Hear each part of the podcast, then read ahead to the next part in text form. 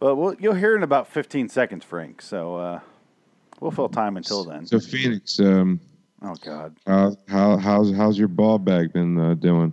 my ball bag Yeah, is that testicles? I mean, you know, the whole kit and caboodle has been doing good. You you all right?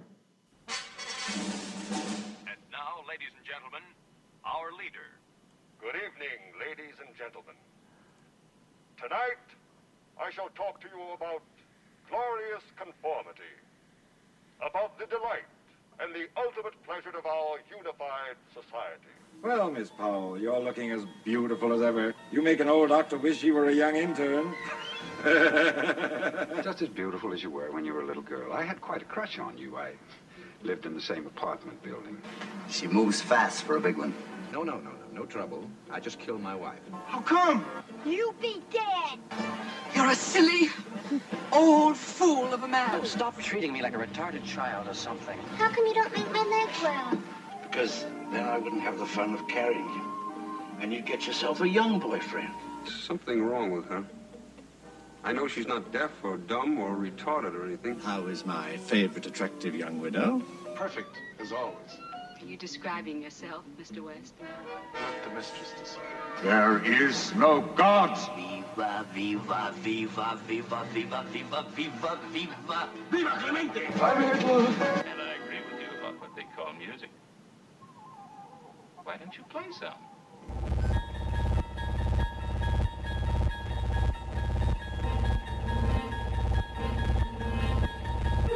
Bordering in Wonderlands, the Twilight Zone Review.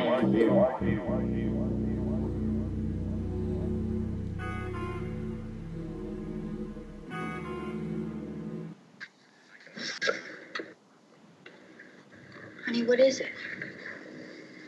The emergency window?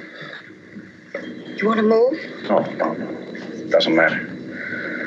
What's the difference where I sit? It's not the seat, it's the airplane.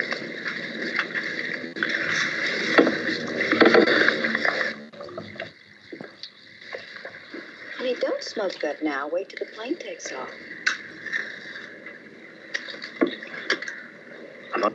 Portrait of a frightened man. Mr. Robert Wilson, 37, husband, father, and salesman on sick leave.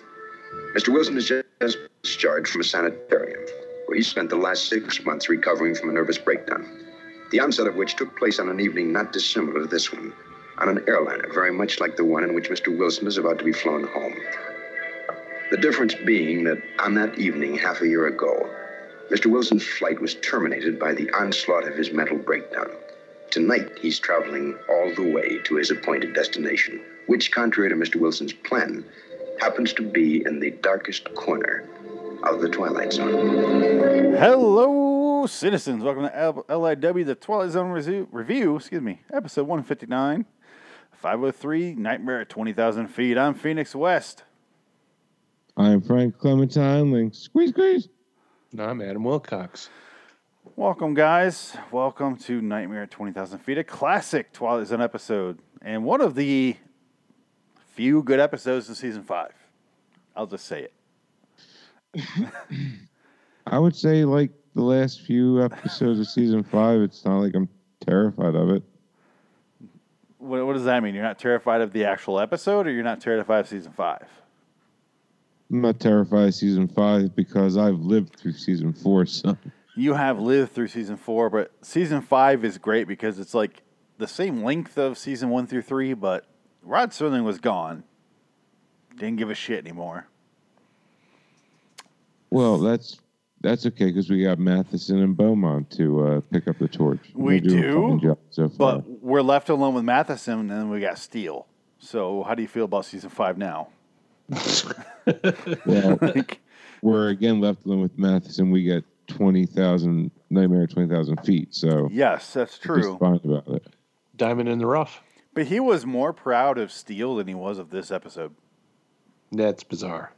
Well, I don't think writers care about monetary value or cultural impact. I think they just like the story. It's, that's okay. Yeah, I mean, he's seeing it a different angle than we are, especially 60 years later. So I get see, it. He's got a good point. Stephen King's more proud of his made of made for TV version of The Shining versus Stanley Kubrick's The Oh Shining. my god, that was so terrible. It was it was bad. Uh, if Yep. you love wings, check out Stephen King's The Shining I from do love- 1997 with dude, Steven Weber. The guy's great. Great hair. If you want to see Hedges move, uh, check out 1997's The Shining, debuted on like fucking With glorious ABC. early 2000 CGI. Not even 97. Oh, God, it's bad. He, if you want to see Steven Weber take care and ma- maintain a boiler room with turning a little fucking thing for an hour Oh, and a half. To be fair, I was drinking heavily back then, so it did did make for a slightly better experience, but I still laughed at it. So wouldn't it be like really great to you now? no. No, I don't think I could go through it again now. I will say I watched it within was the just- last I six was months. implying that you were like just a raging alcoholic. Oh well, yeah. I, I have recently seen Stephen King's 1997 remake, The Shining, uh, the two part episode, and it's fucking terrible. Stephen King, you're completely wrong. Because his wife is way too hot. I mean, no, it's Steven Weber. He's also awful, just awful. He's he's bland. He's boring. He seems like that he's was not uh, there. Rebecca De Mornay you're referring to. Yeah, Yeah, she was she was miscast in this. Yeah. the kid was that annoying kid from fucking everything back in the day. The Super, Super Bowl cut. Yeah. There's no scary. There's no intense. There's no. There's no mysticism anymore with The Shining. Uh, there's nothing in that. Beat for fucking beat, dude. It was laughable. But that's that's writers for you. They he did not like the the Stanley Kubrick version, and I can kind of understand where he comes from because I like to write, and there's nothing crappier than somebody completely So- misinterpreting what you do. But he So made it better. So then let's remake the same exact fuck movie that I said I hated so much. Speaking of, um, here's what I did today with Nightmare at 20,000 Feet. I watched all three versions of this episode. Nice. I watched 1963 Richard Donner version that we're talking about today. Uh, I watched the 1983 George Miller version from the movie, and I watched the 2019 Greg Yaitanes Oh, version from God, 2019. that- oh, What are you saying? Good God! I say the the 2019 version is the best version. I would. I've never seen it. Of I haven't seen that one either. Of the Frank, you did too. We I- talked I- about I it. I suck. I didn't even know it existed until you told me Oh. it did. Frank, you did too. Watch I'm it. sorry. The 2019. I had 1990. No. 1990. I would not Okay, have watched sorry. it if we're going to review was it. Was in my head. Yeah. Sorry, you're right. Okay. The Adam Jordan- Scott oh, on a plane and like he's listening to a podcast version of it, which sounds Yeah, stupid, but it's it's by far the best version of this. It worked. It, worked like crazy. It, I watched it again and I liked it a lot more the second time. I'm telling you, man, he's trolling us. He has to. He has to, but okay. So, I mean, let's backtrack a little bit. So, if you, if you guys will indulge, let me let me kind of go through the history here. 1963. It's Richard Donner, uh, uh, one of my favorite directors. He, it's his first Twilight Zone episode. I think he did five episodes of Twilight Zone, if I'm not mistaken, something like that. It's Richard Donner is a classic director. He did like fucking the Goonies. Yeah. Goonies. He did like Superman the motion picture. Superman. He he got kicked off to S- Superman two, but his version Lethal way Weapon, better too, I believe. all four Lethal Weapons. Yep. He's done so many great movies that I really love. That Richard Donner is a fucking great director. Scrooged. I think he did Scrooged. Scrooged. He did Yeah. fucking Scrooged. He did so many movies that I fucking love. But the point is, his his episode is this that we're gonna review. So we'll get into his. But let me just quickly, 1983, they did the Twilight Zone movie. Steven Spielberg shows a fucking uh, turd out of a, a big basket and was like, "I'm gonna do kick the can," and he did that. Joe Dante did a good episode. Uh, it's a good life. Made it better in a weird way in some aspects. Some aspects not so much. Um, who did the other one? Uh, the first version was uh, the first episode of that was uh, uh, Lucas, George Lucas, not George Lucas. Uh, uh, Joe Landis, uh, John Landis. Sorry, I'm all over the fucking place. John Landis. Big accident happened on that one. Let's not discuss that right now, though. But John Landis, I like that episode. But then we stick with George Miller, the, the director of Mad Max, uh, the quad- quadrilogy at this point. He did four of them. Yeah. George Miller did uh, Nightmare at 20,000 Feet with, uh, and it's really good. And I really enjoyed it. And I I fucking loved it. And it's way more intense. He's got these angles. He's got like Dutch angles and like so much chaos happening on the, on the plane. Way more realistic shots of the other passengers on the plane. It was very Frankenheimer esque, I'd say. It was, but it also it was like fucking chaotic, and he kept it going. It was fluid. It was. It's it was, also a show that really fits William Shatner's acting style. It is. The Yeah, original perfect. one, the Richard Donner version, is William Shatner, kind of flat, and he watches a stuffed gremlin on the plane. He watches this little beast right here just rolling around on a, a plane engine. And He it's like adorable. It's a guy in a monkey suit, and it's him kind of home. adorable uh, when you watch oh, it now. Little guy, want to take you home? Put your little hat. yeah. But Do you the- remember those toys that came out in the '80s, the Monchhichis? I think they were. Yeah. Ma- manuf- I think they were modeled after this creature. Yeah, it must- reminds me of that. The, like, makeup around the eyes. He's got like a monkey mask on. It's kind of changed a bit. Can, It's- can I ask you guys something? Yeah. If if they didn't focus so close up on the gremlin, like by the window, and just sit there on it for so ungodly long, do you think it would have uh, made the episode that much better? I think if he didn't show it like ape around on the plane wing, he like literally is like. it, it looks like the, the the person that's in the suit was really uh, chewing the scenery. yeah. This His the- quote is, "He was five foot four, and um, he also had a quote about Lee Marvin. Something about him and Lee would always get drunk. yeah the, the the shots of him like when he floats away are really effective. Yeah, yeah because and when he floats it- in there, 'cause he's on wires. laws of physics. Yeah, that and that's what's so cool fascinating. But when they show that extended sequence of when they first show him and he's like Like aping around on the plane, like it's like it's it's cheesy and it's laughable. But the George Miller version is like he's way more of a gremlin creature. Fuck he's got yeah, like he's got slime coming off him and and uh, uh, everything about it is great. It's all shot close up and like uh, he's just sinking in his seat and it's great. And then the 2019 version is just a podcast and there's no there's nothing on the wing. You don't ever see the wing. It doesn't matter. Which sounds like a detriment, but it really is the best version of this of I can't believe I'm saying this, but the 2019 version is the best version of the story. And there's nothing to do with the original. Uh, Adam, I recommend watching this the first two episodes of the show Or and, and this is the second one. I was Overall, gonna say I'm with, I'm with you on the the '83 one and and the one that we're talking about now. But yeah, I have not seen the 2019 version, so I can't comment on it. The But, uh, 2019 version, Adam Scott listens to a podcast. He's a reporter that was in the Middle East. He has he has PTSD, and he's like trying to deal with it. He's on a plane to some other assignment, and he hears a podcast and he plays it, which sounds stupid, but it works.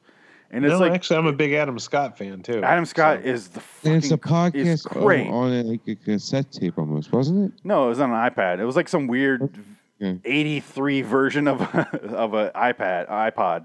But he's playing it and it's like flight 1015 dropped at 11:15 p.m. and he starts describing exactly what's happening on this airplane. So it like becomes like he like fulfills the the prophecy of the podcast is the kind of the idea of it. Hmm. And it fucking works, man. I'm serious. It works through the whole way. And Adam Scott, I love Adam Scott, and he kills it in this episode. He fucking crushes it. Yeah, I'm, a, I'm an Adam Scott fan myself. I, I loved him in Parks and Rec. Yeah, so watch the first two episodes of the 2019 version, skip the rest. Maybe watch Blue Scorpion, oh, Yeah, Blue Scorpion. and then skip the rest. I mean, Well, and, honestly. and then watch the last one, and then yeah, I mean, so set for the- 101, 102, and then 109, 110. Watch those ones. Skip the rest. The rest will piss you off. You know what? Adam, if you would like to watch the, the rest of the episodes and then join us on a podcast where we talk about 2019 again, I'd love to do it because I have some fucking issues I got to get through. My psychiatrist is like, what the fuck you talking about? He has no idea. So, because not for nothing, like like after a good year of soaking all that shit in, dude, I got a lot of things to say. we got like three more months till the new season comes out, I think. Because if they do the same schedule as So last year, we need to refresh it in people's minds of just how batshit insane it really was. I've I've heard stories from other folks that have watched it that just said the problem is it's five, ep- four episodes that are good, one episode Yeah. that's okay, four episodes that are terrible. So you're like, what the fuck do I feel watching this? I tell you, man, science fiction in general right now is just in a really bad spot. You know, I, probably worse that I've ever seen. Just all of these shows are just being murdered. Like like Star Trek sucks now. It's- Doctor Who sucks. Star Wars Star sucks. Wars, yeah. I never cared All about Star stuff. Wars. I, I'm a Star Trek guy. The new Star Trek too. series is fucking baffling to me. I, I, I, because I watch it and I, I'm, I I'm not one feeling. episode and I'm like, what am I watching? The Office in space? I'm, that's what it felt not. like. I felt like I was watching J.J. Abrams Star Trek, where I'm like, this is Yeah. not Star Trek, and I'm like, there's fucking it's- explosions, and I'm like, this is Star not It's Star got Trek. that that Kurtzman that Kurtzman Abrams stink on everything, and you, you can't you can't get past that that stink to get through to anything good. You know, Kurtzman, if I could speak directly Yeah. to you, A- um, Alex Kurtzman. Yeah, Alex. Kurtzman, uh, can we speak directly to you? Um, blow your own brains out anytime you want. Seriously, fling yourself into the sun. You'll be doing humanity Stop writing science fiction shows that people fucking love. You fucking suck at it. You're fucking This terrible. is what happens when you hire the guy that used to write Sleepy Hollow to, to be a showrunner for Star Trek. You get and he's obsessed with it. His name's all over it. Discovery, a show that's abbreviations spell STD. Yeah. Like you didn't think this through at all. Like maybe this wasn't a good idea. And he wants to do the You know- Picard series. I don't know if he did that.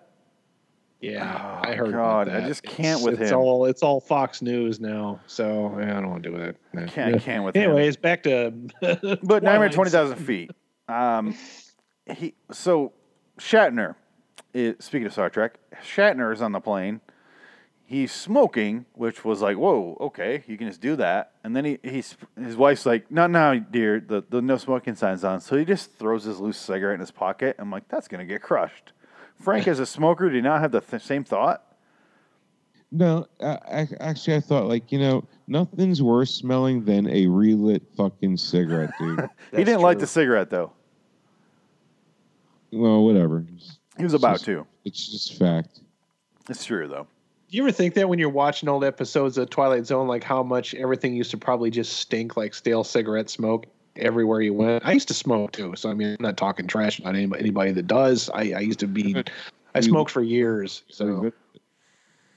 But I just, I, I know that after a while that that smell collects and it doesn't go Personally, anywhere. I find know? that shit disgusting. I can't fucking deal with it. Anything, anybody that does that is disgusting. anybody that does that is just fucking gross. I can't stand it. You, Oh, you guys, are, geez, you people need to be, or you are you just talking shit? you need to be, you need to be put down. And um, I think you guys need to just get off this planet. Yeah, right. Yeah. Yeah, yeah. Keep vaping Just like my fast food. Of because that's been so safe lately over the news. Anyway, moving on. So Can you imagine on an airplane though, especially like uh, airplanes are so small nowadays. Like back then, you could probably drive a truck down the aisle of, of pretty much any airplane in between the seats, or maybe that's just the way the set was built. I, mean, I don't know what airplane you're dri- flying on, but my budget airline is not that big. I like No, my dude, my yeah. airline has a nice uh, curtain you can just throw over the window. You just, Yeah. like his does. That's normal. Um, let's see. Uh, I got. Uh, oh yeah, this is the first time he sees him. The music in this episode did a good job at conveying how he was feeling, like his point of view.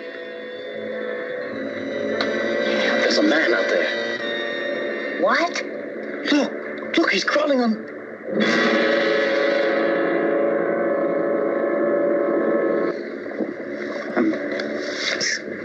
Must have been the. Bob? What is it? Oh, it's. Wilson. Can I get you anything? A, a glass of water. Surely. No problem. And stop calling me Shirley. It's uh he sees like a little gremlin floating around out there. No big deal. He's not doing anything yet.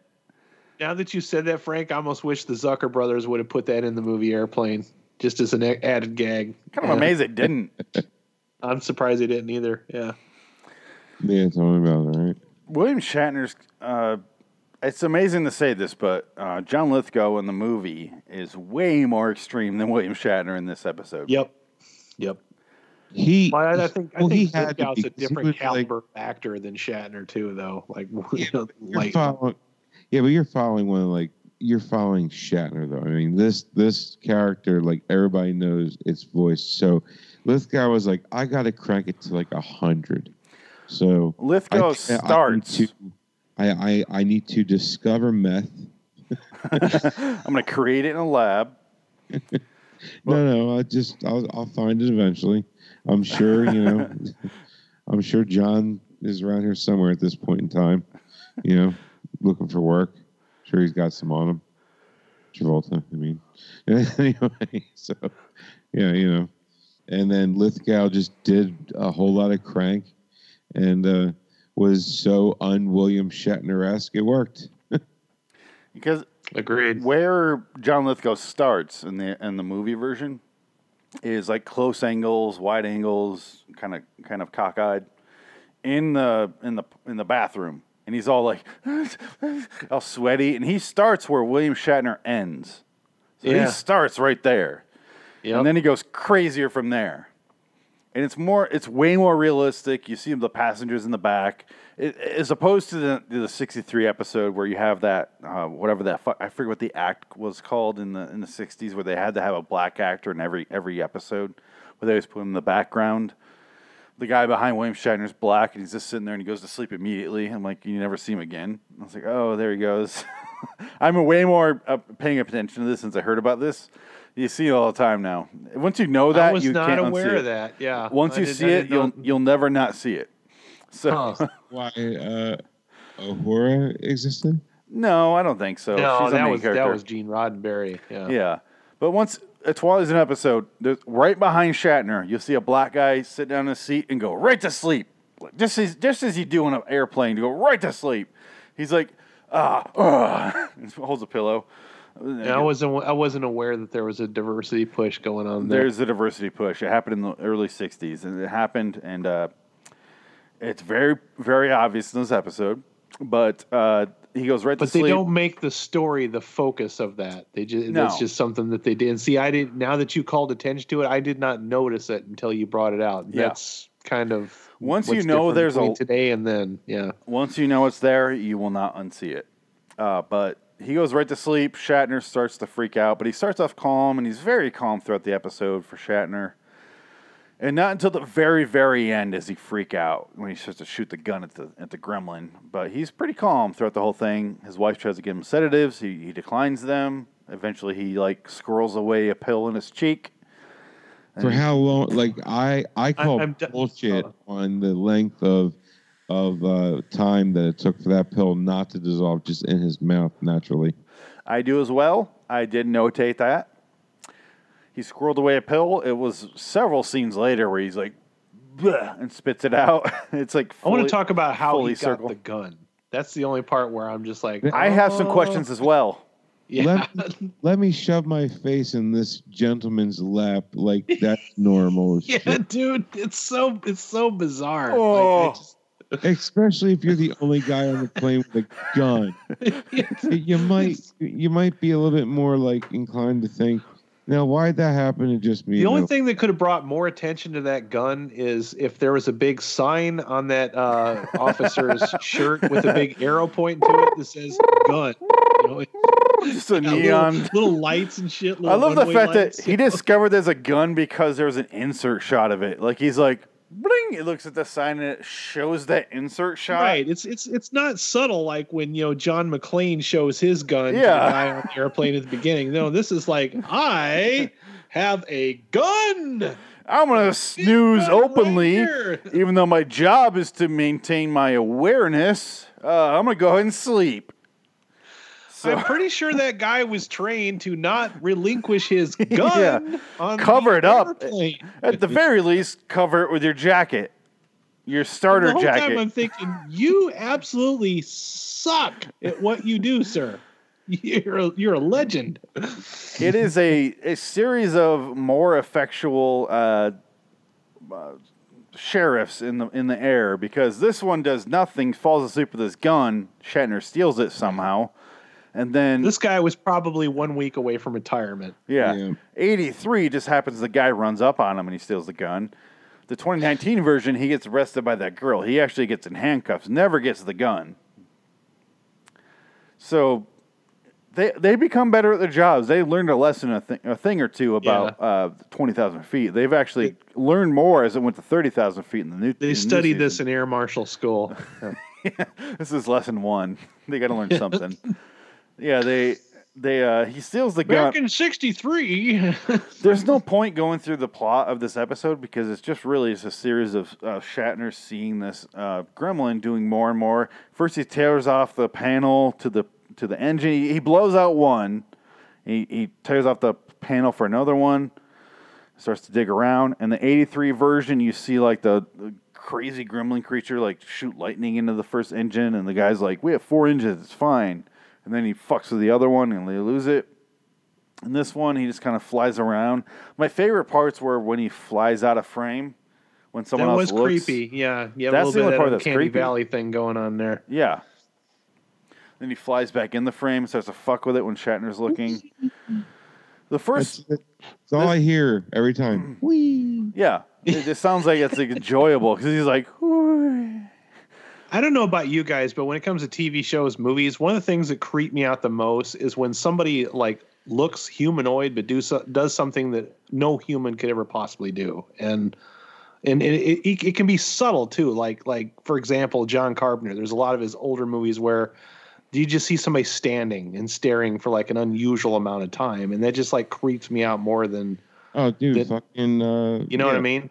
Yeah, fucking. Uh, the thing is notorious for that. One the he showed thing the and thing, uh, another the- one is Prince of Darkness, even though that's not one of his better movies. There, Yeah. there's that whole the kid. yeah. The, the you see the, the people bike. just kind of staring at the church. Yeah. and it's just it's unsettling as fuck, you know, because it's like not the what normal people would do. So you know something is afoot, and it, it gives you that. It just makes it just makes your your you know gives you goosebumps. The only part that bothered me in uh, Stephen King's The uh, Pet Sematary was the, old, the the mom or the aunt, where the fuck she was, dying of cancer in the room. You just see her like, Multiple sclerosis. yeah, she's like withering away as a person. That bothered me. Him, the kid coming back to life and killing people She's didn't like bother half me. corpse. Yeah. It's dramatic. Yeah, I it's creepy, say. but it's creepy. Like the way they did it was good, but Well, from the mind of a nine-year-old, I'm sure that's what it is. exactly. Oh, But I I agree with you though that that thing flying away and then coming back and then it just kind of fly. It's like you wonder where the hell did it go and, and why is it it can fly as fast as plane? Now this is a propeller plane, so Yeah. I, I've I've been on one propeller plane in my life and I don't ever want to be on one ever again. And I'm not afraid of flying, like I'm not afraid of heights, but prope- propeller planes fucking suck. Yeah. I mean, it really suck. It is a flying shithouse. All right. It, it just they they vibrate a lot and they shake a lot, and if it's storming out, it's even worse than than being on a jet. Yeah, that not not not a good place to be. No, so I can imagine that that was pretty freaky watching you know this this giant beast tear an engine out. You know. Yeah, exactly. It's like the this last thing you need. But why were the panels so like? Why were there lights on the inside of the plane wing? Well, you don't know exactly what's going on, That and that's what I like about this one is this one's way more in his head than the other two are. Like this one And is that's like the that's the real scary part. Is is everybody has been in a position where either you had too much to drink or too many drugs or whatever the, the case may be. Am I lucid right now, or am I seeing things? nobody's or, had too many drinks. Come on. You know what I mean? Like when nobody believes you and you swear that you've seen something. I don't know if you guys have ever seen stuff that you can't explain. I have. Um, not a lot of them, but those things that you can't explain are the ones that, that stay with you for a very long time. And he's clearly experiencing that moment, or is he? Exactly. And the the 83 version it's a little more uh, obvious. They they point way more to the fact that it was it was real. To the point where you see the guys going, "It's it's real! Oh my god, he tore up the, uh, the the engines!" And you see like the damage done. 2019 version, you see the podcast happens. there's not so much as far as an after fact, but you do have a little more am- ambiguity as far as is Adam Scott really there at the end, Frank? You remember this? Where like is is he really there getting torn apart with the other passengers? I personally don't think that part really exists. I think it's more in his head.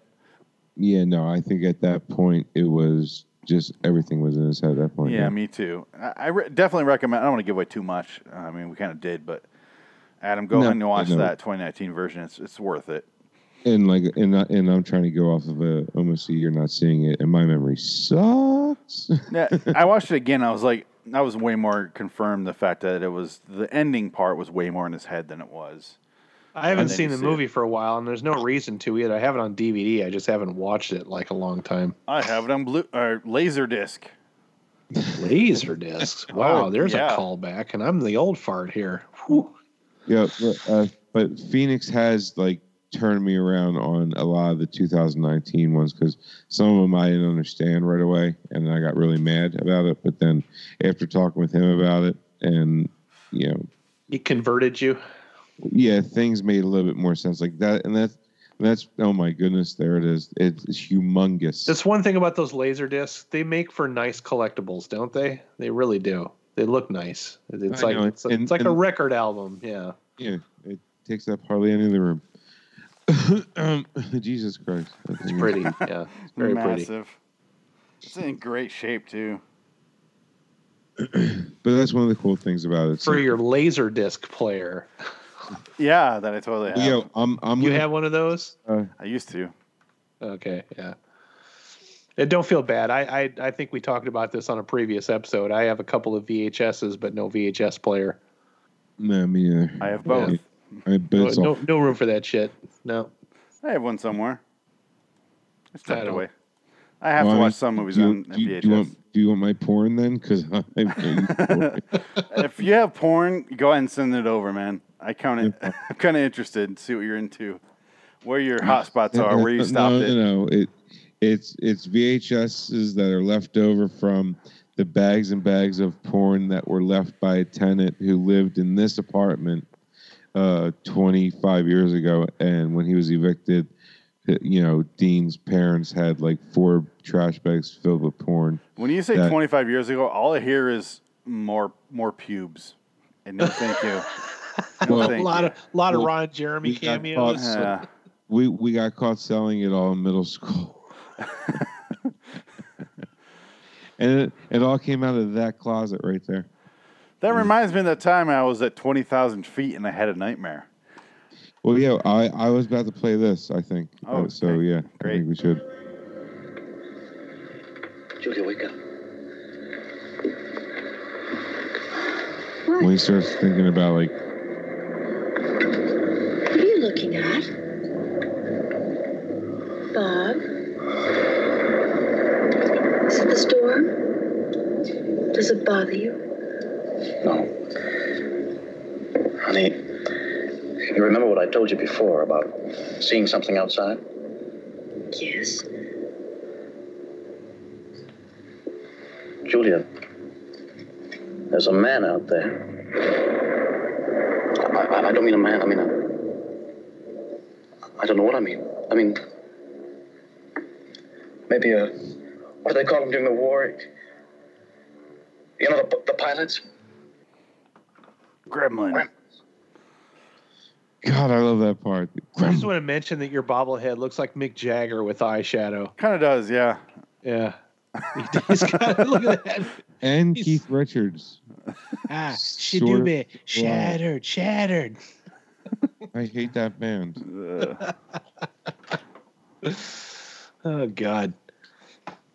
Yeah, there's So something. I, I like the fact that this show uh, episode really good at building suspense, and by that I mean he sees something she doesn't. That's that's that's classic suspense right there. Like you, you don't get enough of that in two days horror films. Uh, P- horror horror perspective horror films need to study episodes like this so you kn- you understand how to build tension and suspense.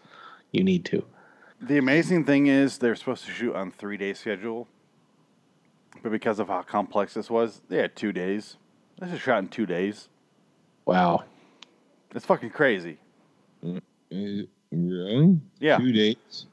I mean, usually Twilight Zone is three days, but this one is because they had so much going on. Like the propellers outside, they make, make it look right. They ended up with two days to shoot, which were like two really long days, but still. Make what look right? They had a twin engine Convair like 424, but the inside was of a DC 7. I was so pissed off. I'm like, this is bullshit. Continuity. Come on, TZ. Well, let's, let's let's be fair, man. Most of the time, when you show an inside of an airplane on any TV show, it's always way, way bigger than an airplane really is. Always, because there's no way you could get a camera in that tight of an environment. I wasn't really serious about that fact. Well, no, I was to, to the fact that I know that that fact exists, but just the fact. But that you're I- right, though. You could probably push a baby stroller in between these seats, and that, that ain't no plane I've ever been on any any time recently. I'm, I'm just saying I shouldn't. I shouldn't know that that bit of trivia. That's why. Doo-doo-doo-doo. We'll do that. We'll kind of do that. Here he goes. Where's my light? Yeah, here we go. He'll I got find one. He'll find one. Anytime there's plane facts, Adam, that's our plane noise because planes are our resident plane expert, plane spurt, if you will. Love the fucking things. So That's he- cool, though. Yeah, he- I don't I don't know that much about planes. He grabs a gun out of fucking nowhere because there's an insert shot telling him there's a gun. So he's like, "Oh, there's a gun behind me. I saw the insert shot." He grabs a gun. He sh- he he breaks, the, shoots through the window, and he shoots the fucking gremlin. But it was the emergency. No, he didn't have to shoot through the window because it was the emergency eye. Remember? yeah, that's right. He. I'm thinking of the, the the 83 version. He shoots through the window, but you're right. He pulls the lever, opens the fucking window, and he shoots the fucking gremlin a couple times. And the gremlin's like, "Ow, okay, fuck."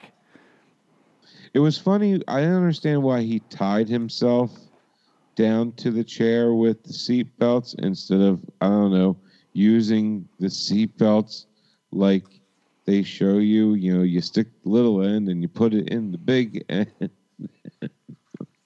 why did he make a knot with the seat belts? That always struck me. Well, I mean, if you can get past the fact that he's watching this this thing tear an, uh, an airplane apart with its bare hands, and he thinks somehow that a revolver is going to stop this creature.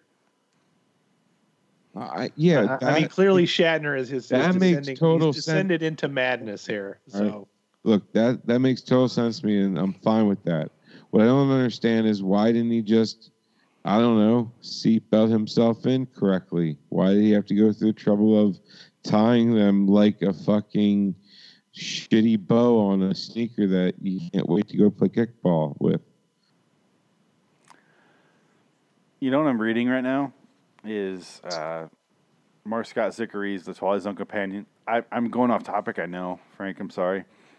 While you guys are talking, um, this is the saddest fucking thing I've ever seen. I, I no, I think I, I finally made Adam speechless about something I just said. It's fine- I, I was it's dumb, fine. dumb. I was awestruck. you had a yeah. pause there, so I thought I'd jump in, but it's No, just no, the saddest thing. I had thing. Adam just like what? I, I was really trying to think about it too, and I'm like, all I could see was gremlins, you know, on, on an airplane. Yeah, I that's what it is. They're, and they're just dancing around uh, on my brain, you know. Uh, his book talks about how there's what he just said made so, sense, sort of. I think. They talked about Marc Scott Zicree talks about how they had a new show coming on CBS that was way over budget, so they gave Rod a certain amount of money to it for his show, and he's just like, "Oh, that is not enough money." He had six hundred grand. Uh, uh, sorry, they had a quarter million dollars to finish the series at this point, which is episode three. So he's like, I, I was way, I could not afford to pay anybody. The end was in sight. Bewitching will make so much more sense. We were th- without a uh, without a producer. We had no money because at this point the producer fucking left. Buck Houghton was out. He was not okay, there for so, season five. Okay, so so we were buckless in in season. Buck, yeah, I knew that, but I didn't realize how early he left. Season five without Buck, there were six. And you got you got pre Star Trek Shatner who will work for literally Velveeta. So yeah, he couldn't give, give anyone the money, and it just feels like At least high class. It just feels like they had no money to do anything. So the fact that this episode is effective as it is is kind of amazing, really. it's, it's like an all time fan favorite. Whenever they do the fan favorites of It's in these the five- episodes, top five this one is episodes. always one of them. It's this one. Uh, so Nightmare Twenty Thousand Feet. You have uh, uh, It's a Good Life. Beauty in the Eye of the Beholder, which is my Eye, favorite. Eye of the Beholder. You have uh, what's the other one? Um, Cookbook. It's what the fuck that's called? The one to with, serve uh, man. To serve man. Yep. And then you have Burgess Meredith in the uh, library, After yeah. Hours. I'd say After Hours is probably the next big one. Eh, I think it was overrated, but okay. Overrated. well, these, these, are, saying. these are ones that get ma- mentioned mainstream. Yeah. After know. Hours is on every single marathon Oh. you watch. It is, dude. That it's batshit nuts. Yeah, Marsha, Marsha, Yeah. Marsha. I swear that's where the Barry Brady Bunch took it from. It's possible, honestly. But uh, I, overall, I mean, we don't need to go through the plot. Everyone's seen this fucking episode. Ooh, I so love can that. Can I take a pause, real quick, Frank? Real quick. Adam thought Okay. this is a really a clean show. I love that. You He's guys like- had me going. He's like, I'll, I'll be cleaner this time. I'm sorry. I'm like, do you realize we the last outswore time you, guys, way you more? guys said we're, we're a clean show. We don't swear. So I, I, I went through and all of a sudden I, I said I dropped a bomb like in the middle because I just that's just the way I talk and on my, all of my shows and all of my podcasts. He's laughing. I'm like, oh, he said this is a clean show. He's probably he's probably thinking, now I got to go in there. Adam, you know me. that shit out. You Yeah. know me, Adam. I think I give a shit. Um, we're the only, Frank, and correct me on this, the only explicit Twilight Zone review show I can name. Yay! Yes, we are. We we we have claimed to be the dirtiest, just foulest. It's not like uh, on purpose. It's I did I didn't know. I when I started the show, it was just me talking to the mic, drunk as hell, like at, at three in the morning. And then uh, Frank found me, and he finally taught me, told me about Tom Elliott, and then I finally listened to him recently, and I was like, oh, he's super clean. And then I fi- like just this month listened to uh, the Twilight Pone, and I'm like, they're they're comedic like we are. They point out a lot of the same stuff we do, but they are clean. And I was like, oh, I had no idea. I well, just the reason you had me going is, is I've told you, like, I, I don't frequent iTunes that often, but I know Yeah. when I used to have a show on iTunes, I used to swear on my show, but then I would go in and edit them out. Like I'd put in a bleep or a sound effect or something. And, you know, I, I- just thought that maybe you had a different set of guidelines or something, you know, when you upload the episodes. So you had me going. And also, it was, No, the first first Oh. podcast I did with you. So fuck you. All right. Plus, How was I Our oh, fans know? know it's we don't TZ, edit. right? Because the, the core audience of the TZ might find the language a bit offensive. That's No, why I have the new you, though. I don't, poster I don't on think there. everything should have to be made for kids in this day and age. I mean, I, I think things can be made for grown-ups too. The grown-ups still have to have their fun. Not everything has to be mainstream and family friendly. You know, way- Disney doesn't own everything. Yeah. Yeah, and, and the way we look at it, it's like you know, you got your you know you got your old heads who remember watching this shit like I don't know as kids or whatever. Twilight Zone podcast. What Twilight Zone Yeah, podcast. Tom, Tom Elliott, Tom right? Elliott. But but yeah, but then you got our generation that came up watching you know just binge watching it on marathons and Twilight shit. Zone so- Well, and there's a reason I'm a fan of Phoenix's comedy because I can tell he watches a lot of the same comedians that I watch because I, I just I get the influences. You know, I, I understand where he's coming from. You know, we we know we grew up when all the, the really good comedians were were still alive. Yeah. So And th- we had a couple episodes before you joined us last week where we talked about the difference between our show and Tom Elliott. And this is before I listened to Twilight Pone. Uh, This far, I'm, I'm almost done with their show. I've almost listened to all the episodes because I have nothing else to do with my time. Where they're It's- very clean about it. Show to binge. Uh, Yeah. listen. They're Yeah. respectful of the show. Tom Elliott is very respectful of the show, and I feel like they probably think we're not respectful. And that's why I had a couple, a breakdown there of about an hour where I talked about how we do respect the show. We're just we're just dirty, and we talked about what the fuck ever, and we don't care. But we're still respectful of the show because we love. Obviously, if I didn't love the Twilight Zone, why the fuck would I be here?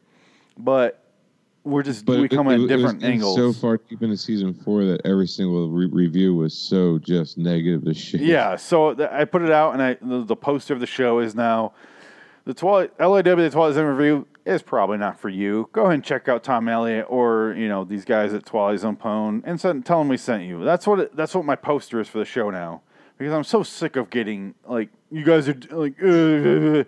And I'm like, yes, we are. I have explicit on every single thing we put out. I cannot be more clear about what the show is. I've never lied. I've never hid it. You're just used to those two Yeah, guys, which is great. But if, you we're know, not if somebody that. wants to complain on say iTunes or whatever, right, and leave a review saying how they didn't like how we were, you know, explicit and shit, then Yeah. I I think that should be a five star review. Yeah, because we review the show and we go off topic, we talk about it. Succeeded. well, th- this show reminds me of you know everybody has had friends where you've sat around and you start talking about Twilight Zone episodes, and this is exactly how they play out. So that's why these conversations are fun because it would sound more like this and not like something that was Yeah. heavily edited for mass consumption. As much as I love Twilight Pone, they are heavily edited. Twilight Zone review or Twilight Zone podcast, Tom Elliott is But- great, heavily edited. We don't Yeah, edit I don't, a I don't edit thing. swears out of my videos, man. I just edit out trying to make myself look less retarded than I really I am. I started to do that, then I stopped. I make fun of myself. Like, and like I Way think more fun. phone Is so edited is just to keep that clean rating because they because I think they slip an awful lot. They slip, but then they do the beep, and I'm like, ah. I just I don't care I'd enough to rather do just that. Edit, maybe I don't know. Well, I Going want in to. and editing those out is a pain in the balls. Yeah, it really and is. we wanna talk to from experience. I used to do a Star Wars podcast, and every once in a while, I would let a, a, an f bomb drop, and then uh, either myself or another poor guy would have to go in and scrub that out so that I could get the the you know multiple rating on there and, and hopefully get more downloads. Didn't help us any. So No. And, and the, the whole point is the first review I got on iTunes was great. It says, Stand up meets the Twilight Zone, sobriety not guaranteed. And I put that on my fucking show notes. And I was like, I fucking love that. That is great. That is exactly how it should, uh, you know, show the show. So that's what it's said ever since then. and it has the explicit, and still I get fucking people like, oh, you guys just went like. And like, ah, yeah. It's just the fucking you know the, It's a show. The, the core. it's just the way people are nowadays. It's just some people are triggered by anything, man. I don't give a Yeah. shit. Fuck them. and, you know, most of the time when people like something, they don't go out of their way to let people know they like something. Yeah, we have a lot of listeners, but we don't hear from them for some fucking reason. Like oh, I have, I see the numbers, and I'm like, there's so many, like thousands of people that listen to the show, and I the never hear reality that. is they're laughing at you. They're just they're they're putting that on there to impress their friends about how you know aggressive they Yeah. are being towards you. It's you so know, so they can get a pat on the back. Yeah. It's so weird. The numbers we just- get compared to the feedback we get is like a thousand to one. It's just so weird, but I, I, I love hey, it. Either, either way, it's good. Yeah, I have no I have no complaints. It's just uh want to hear people from hear from people that don't understand what we're doing compared to what other shows are doing cuz those other two shows are great. No complaints, right Frank? Love those two Yeah. shows. Yeah, I'm. I'm. I've been big fans of it way before Yeah. you and I were doing a show. Yeah, exactly. Yeah. You got me into those shows way late and I finally got into it. I'm like, "All right, yeah, they're doing a great thing, but we're not doing that at all." No, We're not even and that- close. and that, and that's why I told Thomas that you know, Yeah. you know, like the biggest, the biggest thing that I'm ha- the most happy about is that the show that you know we we've created from starting it from season two and on uh, is completely 100% different from you and the pone, and that's all I was really concerned about. And it didn't start different so, either. just- like from what's that? season one on, like me by myself in season one hasn't changed when you joined. It like as far as No. like maintaining the same. Kind of doubled in length of just Yeah, it's longer, but that's it. It's the same tone. like we we did the exact same thing, and I love it, and I wouldn't change it for the fucking world. So it's interesting to see how this is paid out, which is nothing. but I love the fact that it's it's a completely different world from those two shows come from. I know. We're the only one of those top three shows that haven't had They're out major guests on the show. So we're not going to get Zicree or uh, Grams Jr. on this show, or even like you know, Carol Serling or Anne Serling, I should say. Zachary doesn't want to be on this show with me. No, No, you, you get an Adam Wilcox instead. That's all you can afford. Like, I'll take "Hey, it." Zachary, I got I got a little I got a couple of bones to pick with you, son. I have I have so many bones to pick with Zicree. Oh my god. like I want to know what you were watching because I didn't see the same thing. But moving on. So here, here here's a clip or maybe I don't know. Real quick. Nope. I just like I realize what this sounds like. Do I look insane?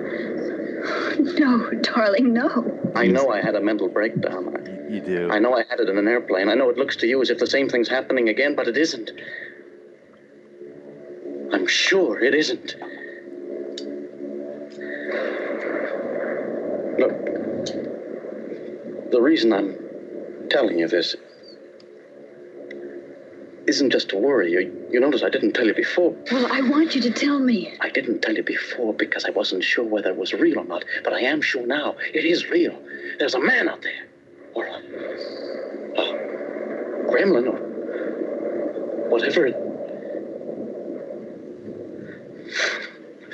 If I described him to you, you really think I was gone.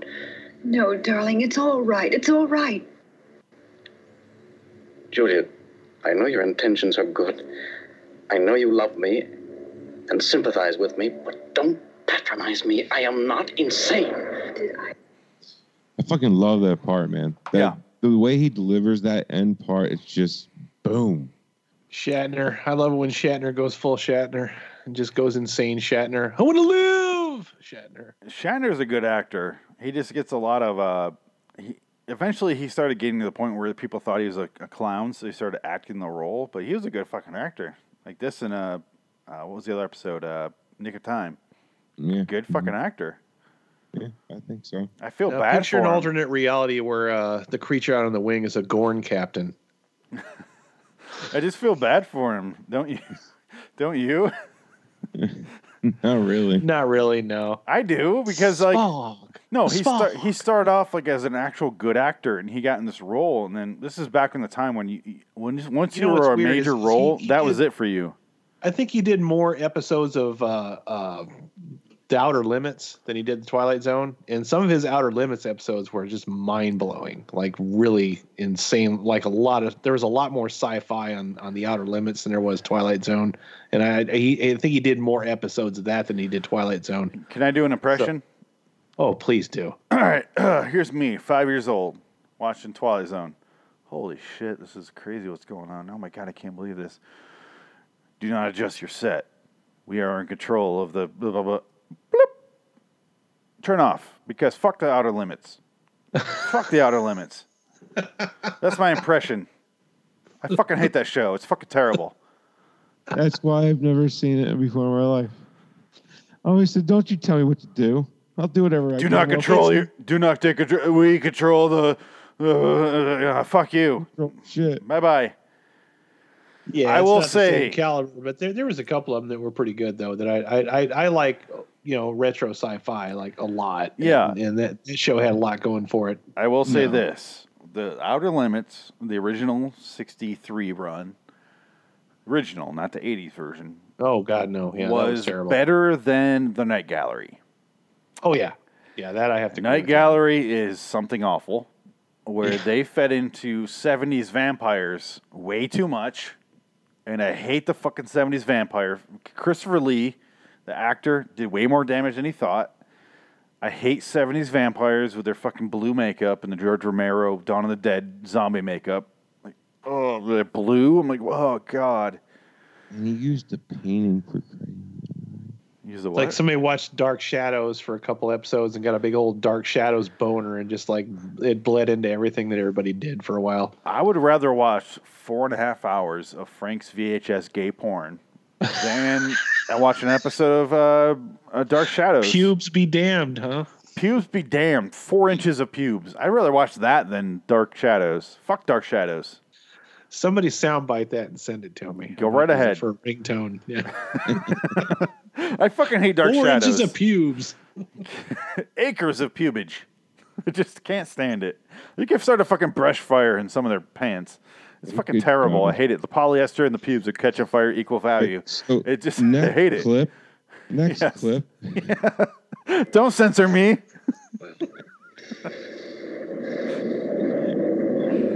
Now, wait a minute.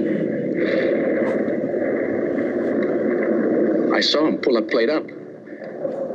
You're still playing like it matters. Pull that plate up. Mr. Wilson, please.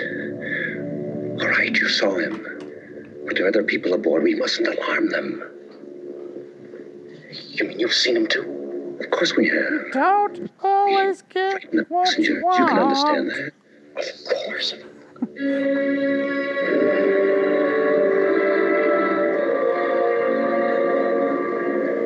Oh my god, guys, look.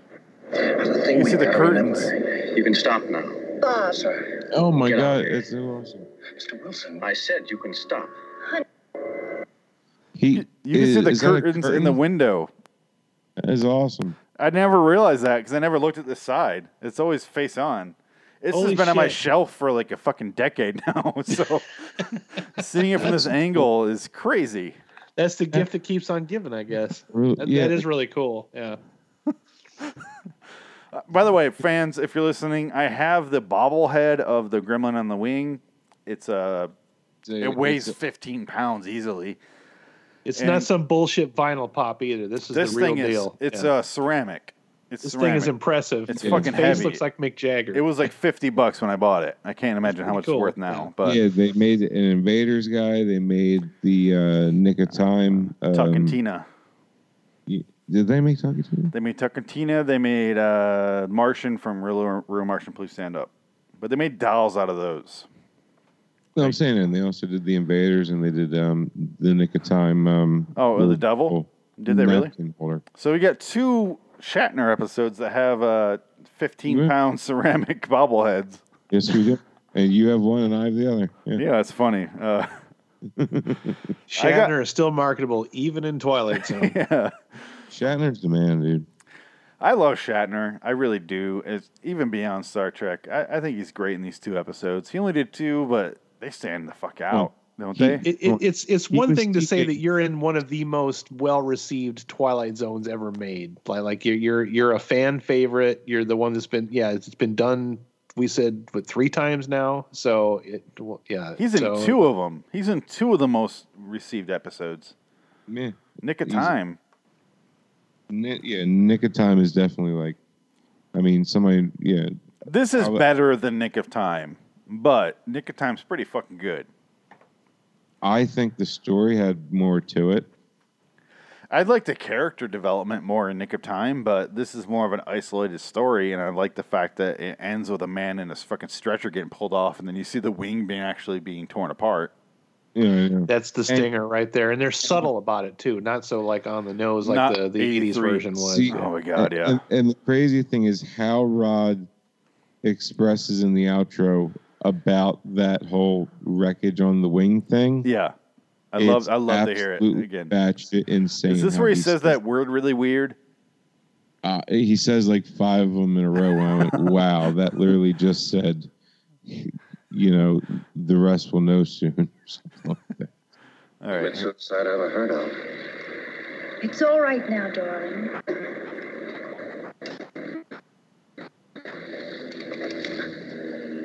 I know. But I'm the only one who does know. Right now. The flight of Mr. Robert Wilson has ended now. A flight not only from point A to point B, but also from the fear of recurring mental breakdown.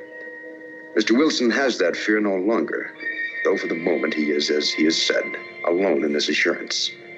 Happily, his conviction will not remain isolated too much longer. For happily, tangible manifestation is very often left as evidence of trespass, even from so intangible a quarter as the Twilight Zone. LIW the Twilight Zone Review does not believe in trespass. Trispit. Trespass. Ribbit. Yeah. It's like the older he This got, ribbit more will his not teeth- trespass. His teeth just like fused together, and then he just couldn't move them anymore. And it's like he's constantly talking through his teeth. as There he is a goes- whole nother Twilight Zone episode happening with his mouth. I don't know what's going on. It, just, it, it was just the things that he was saying. Like, I'm- I'm just listening, like, wow, that was a reach.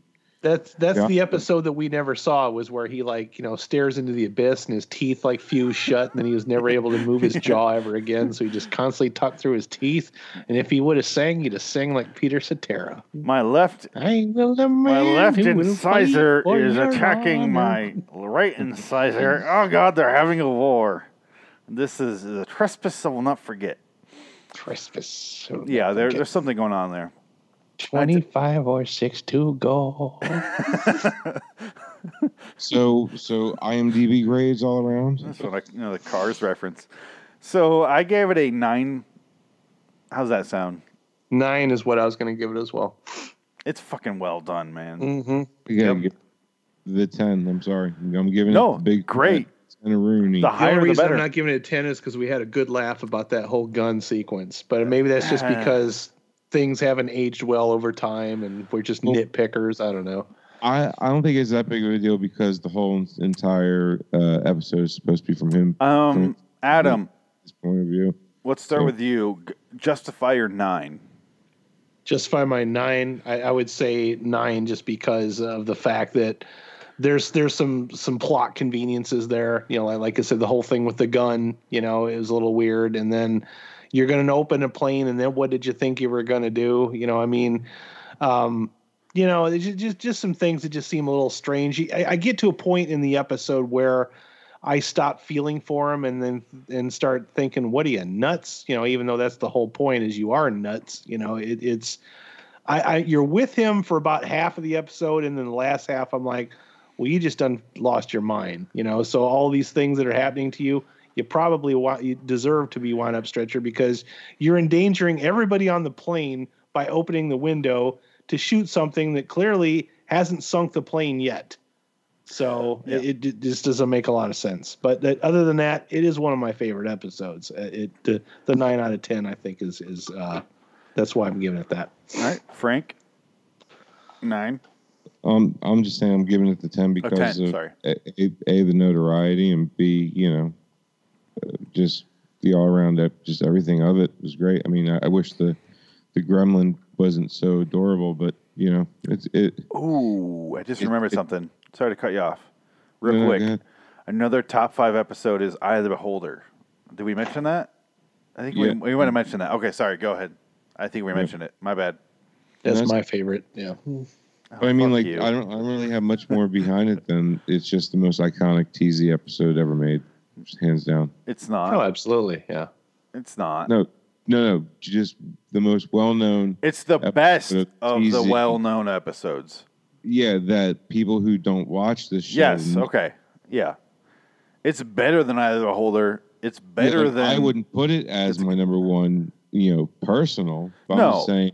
Yeah, out when you have those top five kid. episodes, and this is definitely one of them. It is definitely the best of those five. Oh yeah, definitely. Yeah. There's four more I can name that are better than this. Definitely. No, and It- that's why I gave it a nine.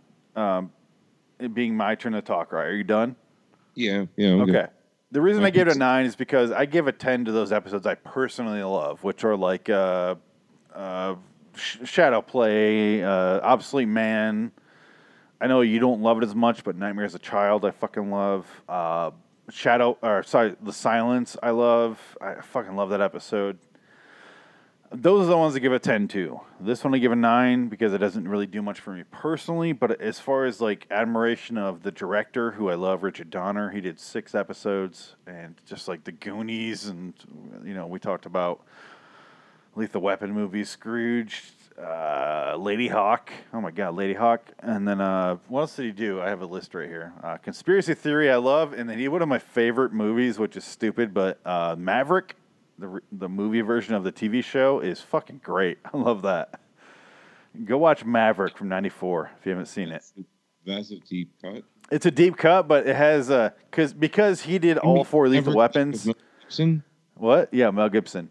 But he has Mel Gibson in the movie, and then Danny Glover shows up, and he's like, "Don't I know you?" And it's a cut back to Lethal Weapon. It's fucking great. I love I love Maverick, but I remember that. Richard Donner's a great director. So I, I Yep. love this episode for way too many reasons. This is one I remember from childhood. I, I never was scared by it. That's the other thing. That that's and I, all the same reasons you mentioned was why I didn't give it a ten. Because like there's there's other ones that that are a little bit more impactful to me. Like for me, I the Beholder for sure. Because you're you're dealing with you know body horror, totalitarianism, and and you know Eh. the fact that half Eh. the movie's shot in the dark. You know, it is it's it's just it's it impacted me as a kid. Scared the shit out of me when I was a kid. Eh, So. eh. As far as the top five goes, I rate this above, and then I go, it's a good life below that, and then I go, maybe it's like you know, Eye of the Beholder, maybe below that. But I think even no, it's got a Eye of the Beholder, and then uh, um, it's a cookbook. Oh, I can't think of it. Uh, to Serve Man. below that because th- that episode is great, but uh, there's some flaws in that. shallow There are some flaws in that episode. That's a one actor. Yeah, that's that's uh the woman does all the work but gets none of the credit. like one of those episodes. Yeah. She solves everything and he gets eaten. like fuck you, guy. bye bye. He just said some off the wall weirdness, and she's just like, "I got this. Just keep on being you." Exactly. Yeah, fuck.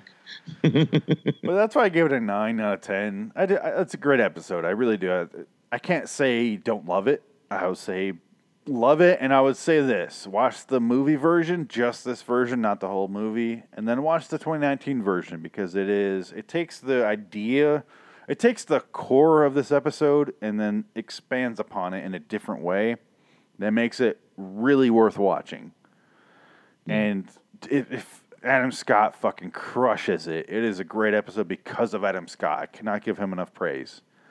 And I like John Lithgow's version. His Yeah. take on is great too. Uh, he, He he does better something and different better. with it, and yeah, he's he elevates it. Yeah. Name something that got better upon being recreated, and then name something which is you can name what nothing, and then name something again that got better as they re recreated it.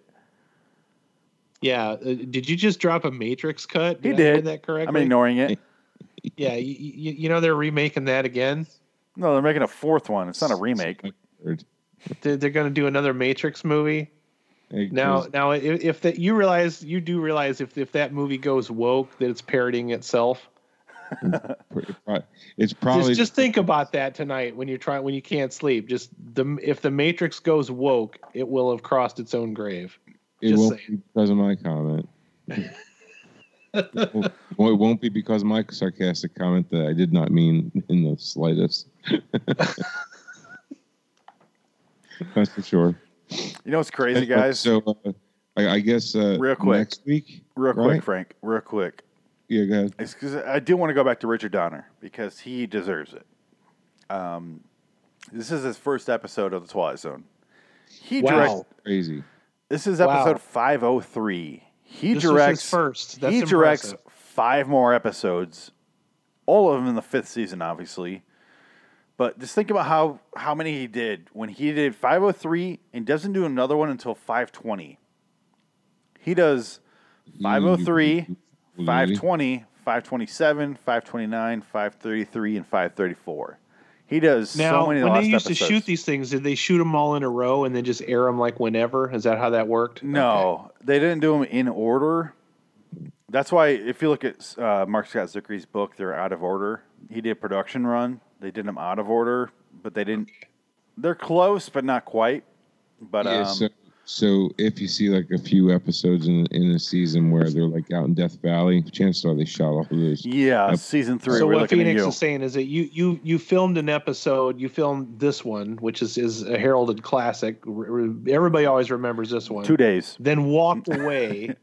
Yeah. And then came back and shot another. Okay, yeah, it's Especially like, like a significant Donner. amount of time lapsed in between episodes. Gotcha. I mean, that is impressive. just uh, his career. I, I really do love Richard Donner. He's one of my favorite directors. Like he did this, and then like 15 years later, not even he did The Omen, and then he did Superman. Superman oh, he did two. Omen too. Oh, wow. The- yeah, I didn't realize he did. He did Okay. everything, like every kind of genre. I love those directors that do every genre. Him, uh, William Friedkin, Jonathan Frankenheimer. They did any genre. Stanley Kubrick. They did whatever genre that had their coming their way, and they fucking Don't you it, miss directors like that, man? It doesn't. Oh ex- Tarantino. I wish Tarantino would do that. I want Tarantino to do a horror movie. I wish How he would about do um, something. McTiernan doing action movies? He did. He did. Uh, yeah, Die Hard and The Predator. Or yeah, Predator. not- until he went to fucking prison for right. wiretapping. But just, that's that's what sucks because it's like he, he was so good at what he did, and then oh, you had to really man. McTiernan's Fuck. probably a better director than Donner, but he did such a little window. Sorry, Frank, we're getting nerdy. He did Okay. such a little window that he didn't really have a chance to. Hmm. no. Like, but he- the, those those couple he did, wow. Like, like but he just also like did classic, some shit. you know? His last movie, I think, was basic, right? Like I don't with- remember With Sam Jackson and uh, uh, what the fuck is his name? Uh, not Nick Cage. what the fuck? I can't think of his name. Oh God, John Travolta. Oh God. It was okay. like pan like left and right. Uh, let me look at him up. real quick. I I don't So have to look clearly at he lost his mojo, but just that that whole group of time. I was I was talking about this with my parents. Like like you know, when I grew up, like a kid, I just thought everything was always going to infinitely get better. I didn't realize that I was growing up in the golden age of movies. We were and as far, no, we didn't know? grow up in the golden age of movies and TV. We grew up in the golden age of directors. That's, yes, that's the difference. Like you would you would go see a movie because a certain director. I still attached to it. do. That's why I want to see Sam Mendes as 1917. That's a good one. I saw that one and and it is worth your time. One hundred I want to go see it. I still haven't yet though. But let me say, John McTiernan, uh, 87 Predator, great movie. Frank, listen up. 88 Mm. Die Hard. 1990, two years later, Hunt for Red October. Oh wow, yeah. Uh, Medicine Man, Last Action Hero, which I saw in the theater with my sister when she's getting fingered behind me. 90 Wow. 95, Weird. Die Hard with a Vengeance. Uh, and then he fell apart after that and went to prison. So, Last Action Hero. That's a guilty pleasure. I, I, I like that one. I love do. that movie. Fans, do. go to go look up John McTiernan in the in the early 2000s and look up what happened. It's an Yeah, interesting he- story. He was spying, wiretapping on his oh, something He weird. did. He, he did some dirty shit. yeah, he did some dirty shit went to prison for a while. Yep. go Yeah, check he- it out. He, uh, he sent himself. He ended his own career. He ended his own hand. career. He was wiretapping on his own producer, if I remember correctly, and they were like thinking they were conspiring against him. But it was like third hand, wasn't it? Like he wasn't doing it for him. All, all of it points to cocaine was a hell of a drug. Oh, it's a All hell of a drug. That's, that's what it was, man. It's Well, cocaine. what a was great hell of a drug. career ruined by himself. Oh my god. But yeah, I would like to see Tarantino do a horror movie. That, that's Yeah. that's really freaking interesting that you mentioned that. He 'cause talked he's about a done rated R everything. He's Star done Trek. two westerns, uh, sort of like well, one western for sure. Well, no, two westerns. Two 'cause westerns. Hateful Eight and uh, Django. Django. and Chain, and technically, kind of, sort of, Once Upon a Time in Hollywood. I haven't seen that a yet. All right, yeah, that that's not really a big spoiler there, but uh, 'cause if you've seen the trailers, you know what's going on. But uh, yeah, I, I don't think he's done horror yet. He hasn't done horror. He has done science fiction. All right, go Frank, go. Yep. Uh, next week, guys, and then uh, Next time on the Twilight Zone, you know, you guys keep on, time and present a you know, very oddball open talking. Uh, you know, Kind of get you Stop- guys stop the clip. We can't hear Sorry, the clip. Stop the clip. Deviation from the norm. Said Pause it. being Restart it. Yeah, sorry about that. Say what you want to do. Do the clips. we probe into the element of time and present a very oddball opus entitled A Kind of a Stopwatch. We tell the story of a man, a stopwatch, and an incredible deviation from the norm. Said norm being the usual 24 hour day, said deviation involving what happens when a stopwatch is pushed and everything stops, not just time. To titillate and intrigue, a kind of a stopwatch. Next on Twilight Zone. All right, so we'll listen to a kind of a stopwatch, which is fucking a stupid name. Not a kind of stopwatch. It's a kind of a stopwatch. That drives me fucking insane. What about you guys? You know, it stops time and everything else. Yeah, but a kind of a stopwatch is just unnecessary. The title has a lot to be desired.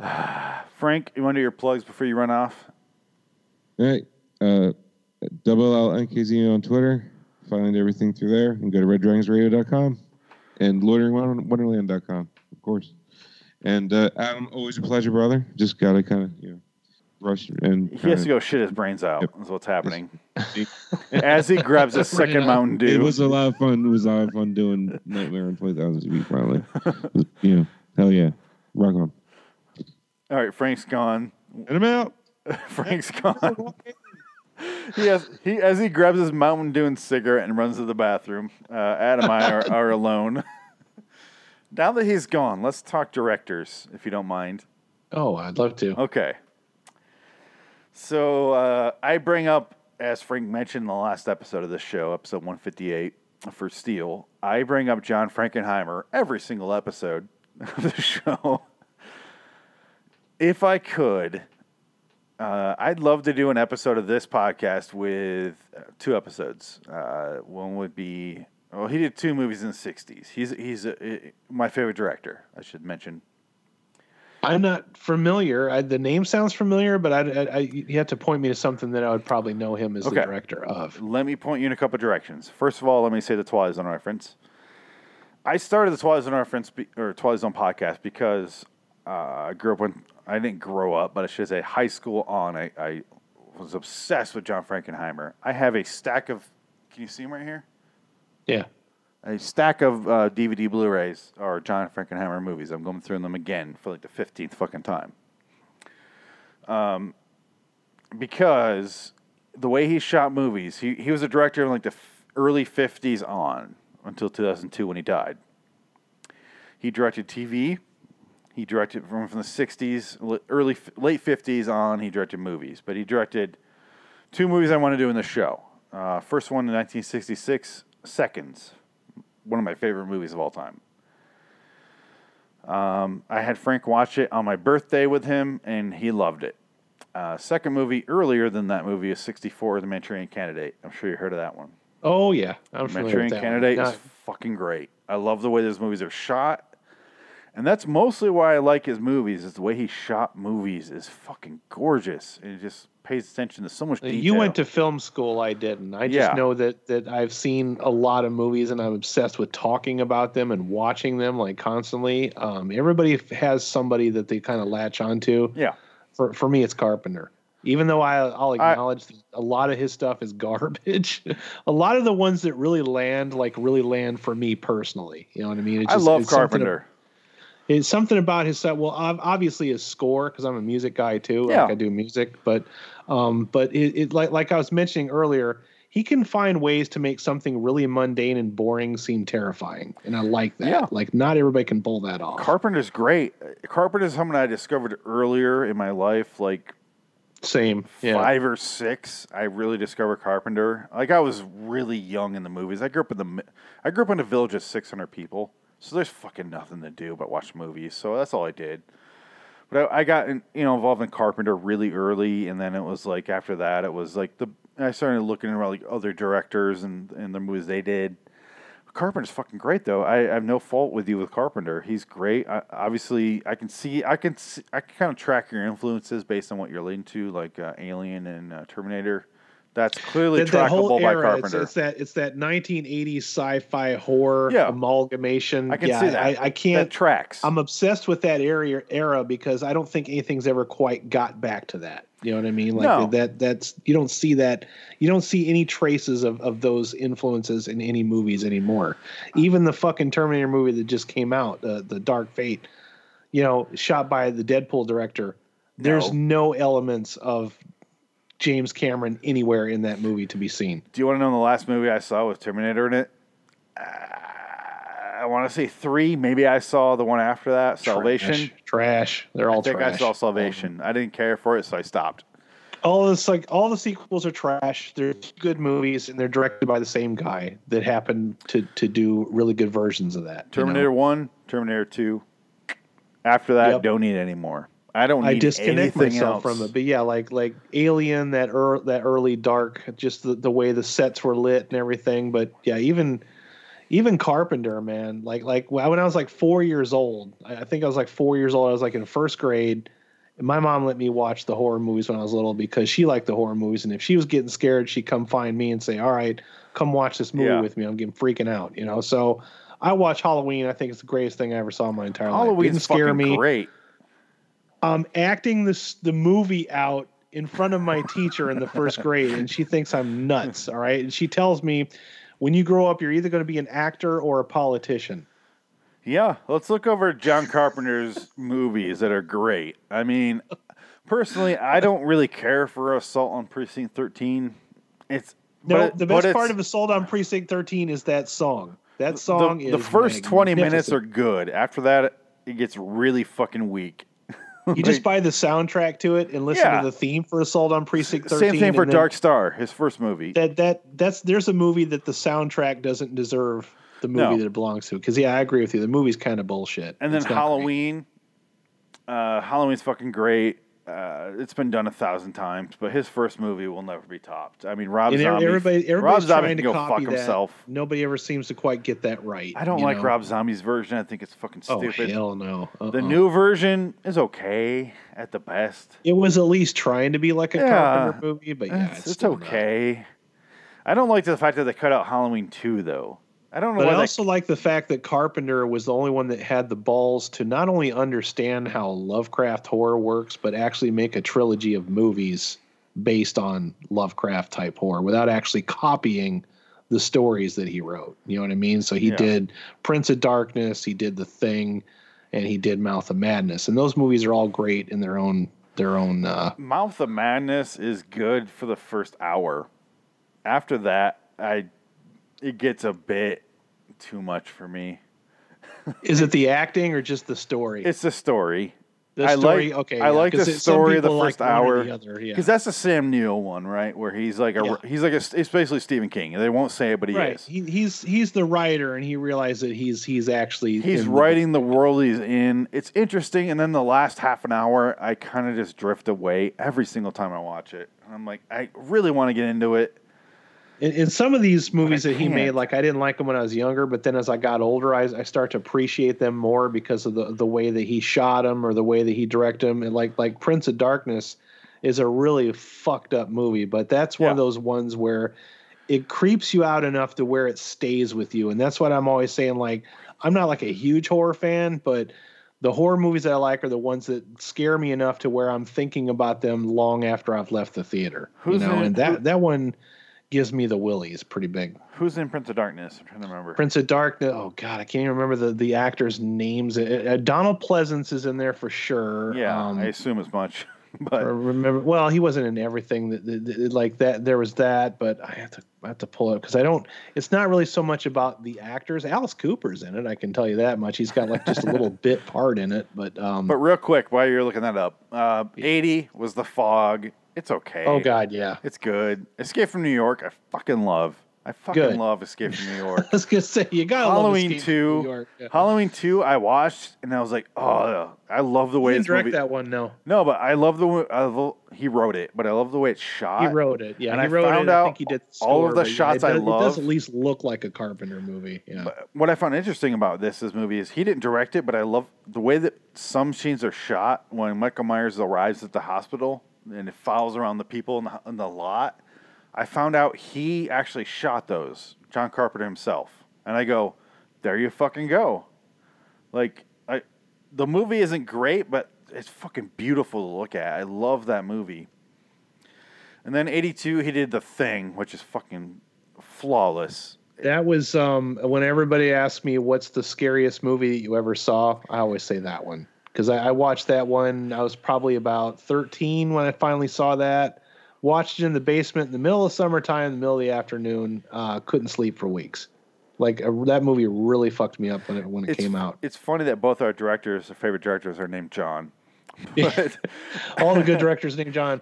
So uh, Prince of Darkness has Donald Pleasence, Lisa Blount, Victor Wong, uh, Dennis Dun, and Jameson Parker. who's the main character? That's the thing. There's not really a main character in the Why show. Why can't I remember not- that movie? That is It's bizarre. It's, it's I've bizarre. seen it. I've kinda seen it. Yeah, it, it wasn't out in the theaters very long. It wasn't very well received, which, as you know, from most John Carpenter movies, they usually don't do very good in the movie theaters, but then they have a following later. Now, my least favorite is the ones that he's done is probably The Ward. I thought The Ward was kind of bullshit. The Ward like, I didn't care for that one at all. Was really It's forgettable movie. movie. It's his last movie. Yeah, he was really sleepwalking through that one. But I don't know if, if you're you're into J- John Frankenheimer, you watch those movies. Do they have director commentary on? You watch the commentary. Yeah, some of them do. I haven't watched it because part of it is because John Carpenter's still alive, but Right. John Frankenheimer died, so I kind of don't want to listen to him. You know? Carpenter is a trip to listen to because he just gives no fucks about anybody or anything. He just says whatever's on his mind. And the thing that else is cool about him is actors that have worked with him absolutely love him because he's really nice to his crew, his cast. He's real good friends with Kurt Russell. So whenever you watch a movie where you got Kurt Russell and, and John Carpenter commentary, you're gonna have a good time because those guys really cut up like a lot. They're funny. What I love about him and Carpenter, or him and uh, Russell, are each one of uh, Kurt Russell's movies he did with them is a very different role. Yes. So you have, uh, sorry, I'm blanking. Uh, Escape from New York, Escape from L.A. He's doing a Clint Eastwood thing.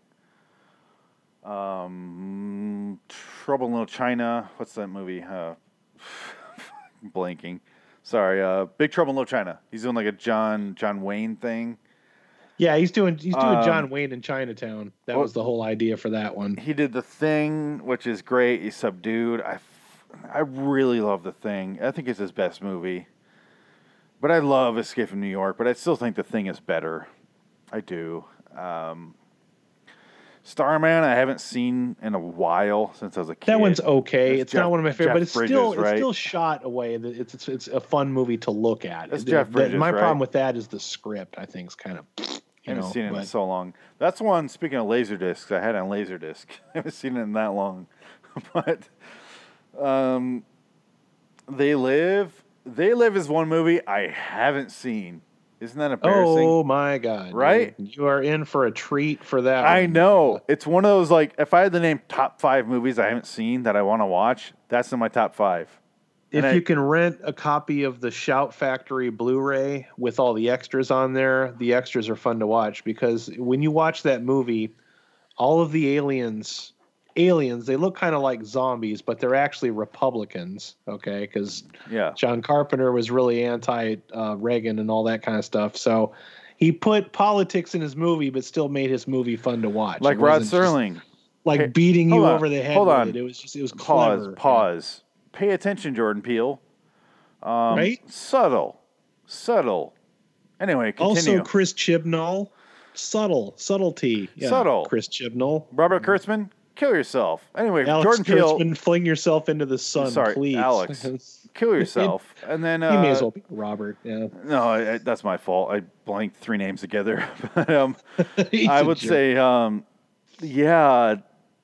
Uh, what I say, I, I played a. No, I didn't play the clip. I, I listened to the Blu-ray of uh, old Twilight Zone, and one of the old writers is like, Rod Serling would mix social commentary with uh, social. Uh, sorry, with political, and he throw the political in there.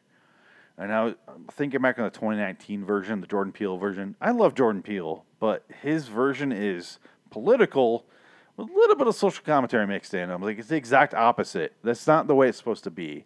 So if you watch the Yeah. 2019 version, uh, Adam, go ahead and just, like we said, watch the first episode, the second episode, and then the last two episodes. Skip the rest. I, I have no problems with politics and science fiction as long as it works with the story. But the- as long the- as you're not replacing story with the politics. But the middle six don't. They don't mix at all. It's just like you should feel bad for hating Right. Mexicans. That's, that's the shit that makes me tired right there. It- I call it- whenever you I do call that, it the Twitter I, I- zone. Like instantly, my brain goes in shutdown mode, and I'm just like, I'm, I'm out. I don't want to hear this. I just don't. I don't care. I don't need a TV show to tell me how to live my life. I don't. It, it fuck you, Hollywood. Seriously, of you of all people, fuck you. Right? You know. exactly. It's um. I'm removing Frank from the call because he's in the bathroom. So but but but uh, I was to tell you about They Live. When you find out that every alien in the movie is played by the same person, and it's just like this little Asian guy that was a special effects uh, guy.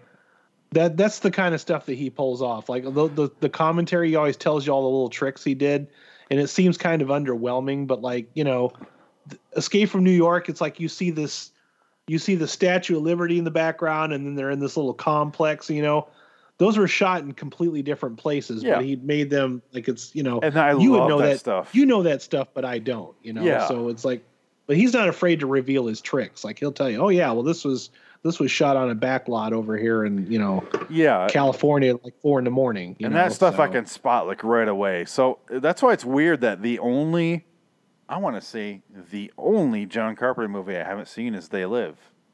That one you're in the for a only time. one, and I want to watch it so bad, but I just haven't. I don't know why. That's one of the better ones uh, because it, it, it's it's Roddy Piper and, and, Yeah. you know Keith David's in there, and I fucking love Keith David and everything. Like he's Keith just one of my David or David Keith? Is it David Keith? I thought it There's there's Keith David. David. and there's David Keith. One of them's white, one of them's black. They're Oh, so okay, I see different. what you're saying. Yeah, I was gonna say I was like, I'm pretty sure it's Keith David. Freak, freaking me out, man. I'm having one of those. Mo- I'm having one of those Twilight Zone moments. Like, have I been calling him the Uh, wrong name all this time? No, I love the fact that there's two actors that look completely different, but they're the like reverse names. I love it. I love that shit. Because I'm always like, wait, what? And neither, neither, it's probably neither one of their real names. It's just No, their stage uh, names. You know, but so. So you love John Carpenter. Uh, I love John Frankenheimer. Uh, that's what we started talking about.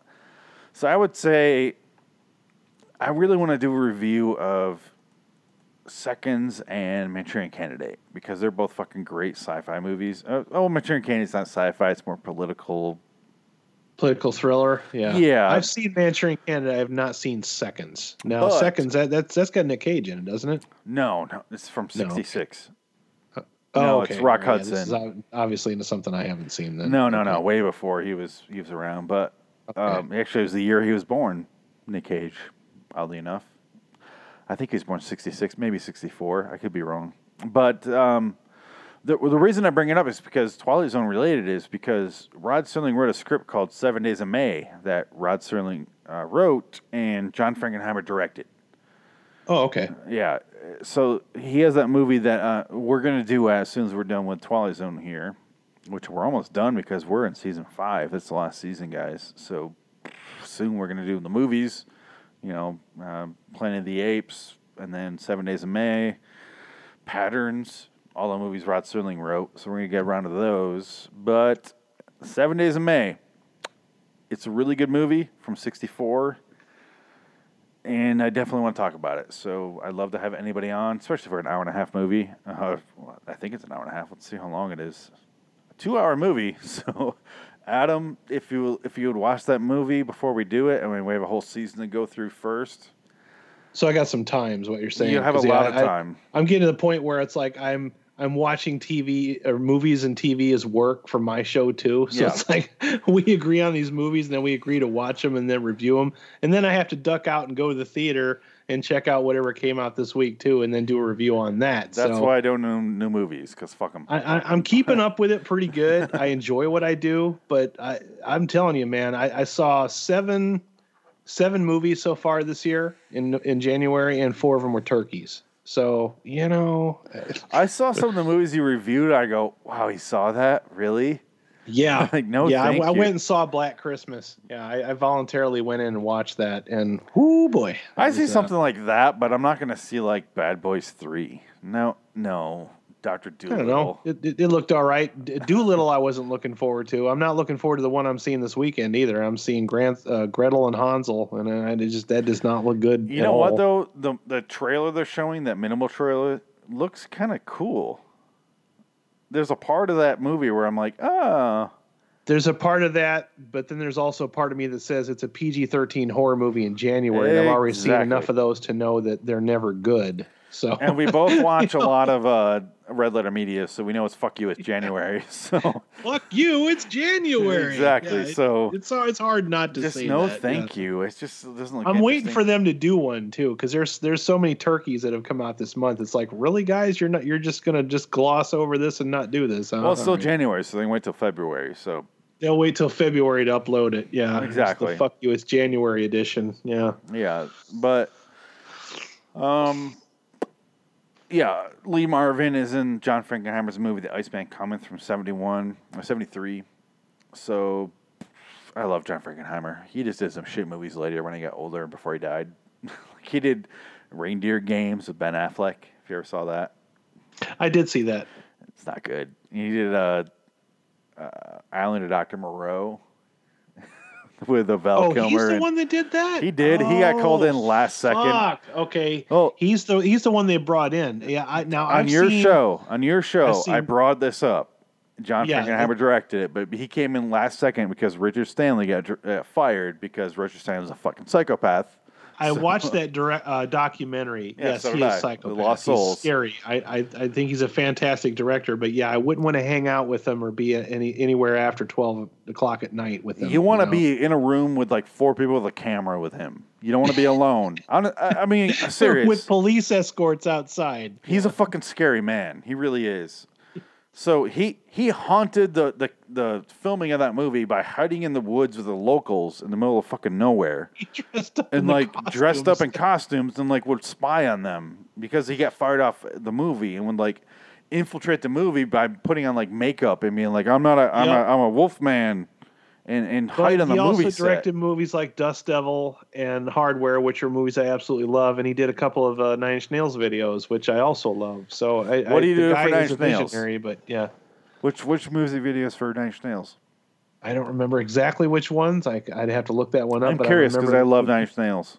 Yeah, he directed. Uh, I know he did something for Fields of Nephilim, and I think Nine Inch Nails as well. But I have to double check. Here.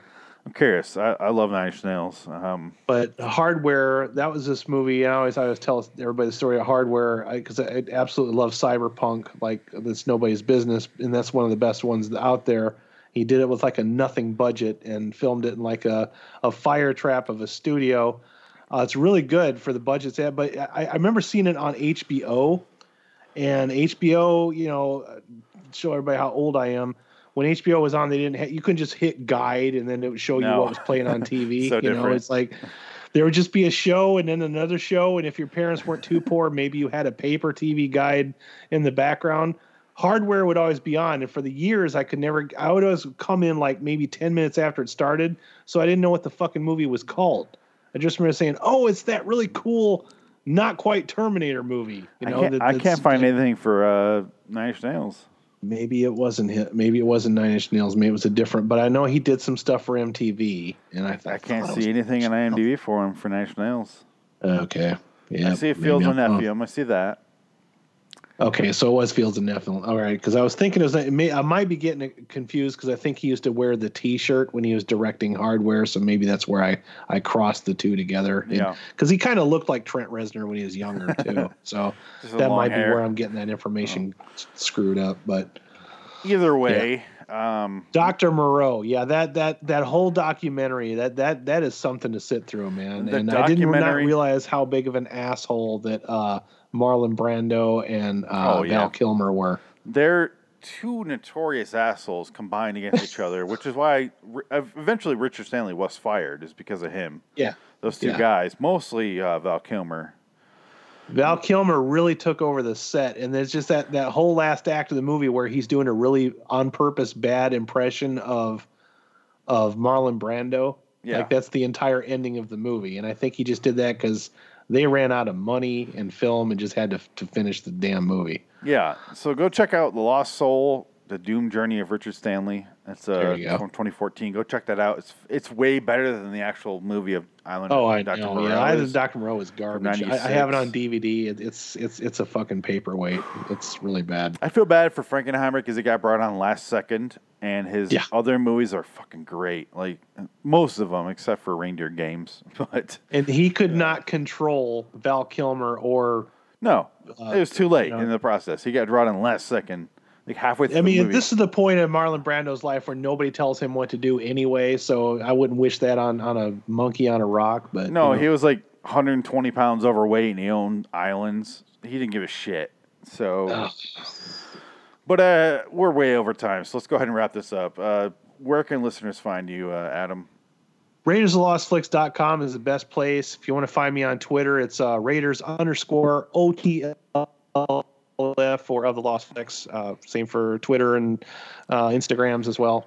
It'll- I'm, I'm uploading stuff all the time. It'll be in the notes because Skype just cut out on us conveniently when you were doing that, and only that. so it'll be in the notes. Uh, uh, uh, let's see. Frank is not here. Uh, go to reddragonsradio.com. Double L N K Z on Twitter for him. Um, LIW the TZ review on Twitter for this show. LIW Studios on Twitter. LIWstudios.com. Uh, let's see what else. Lloyd Tier Wonderland at YouTube.com. And while you're there, you know, raise the Lost Flicks. Come on, subscribe to both. What's the fucking problem? Please your subscribe to LIW, criminally underrated channel with tons of content that I'm still pouring through. I don't get it. I don't get YouTube. I'm not going to pretend like I, I don't do. either, man. You got a bunch of stuff on there that's like way better than people that I follow on a regular basis. And I'm like, why is this? Why? I don't understand. I don't get I don't know how to pitch it. I don't know how to get people to go there. I don't know. I don't care. Uh, but yeah, go check it out. Go review all that. And uh, we're still running our uh, five star review. So if you go to iTunes, five star review, and make sure you review it, um, leave some notes, whatever that means to you.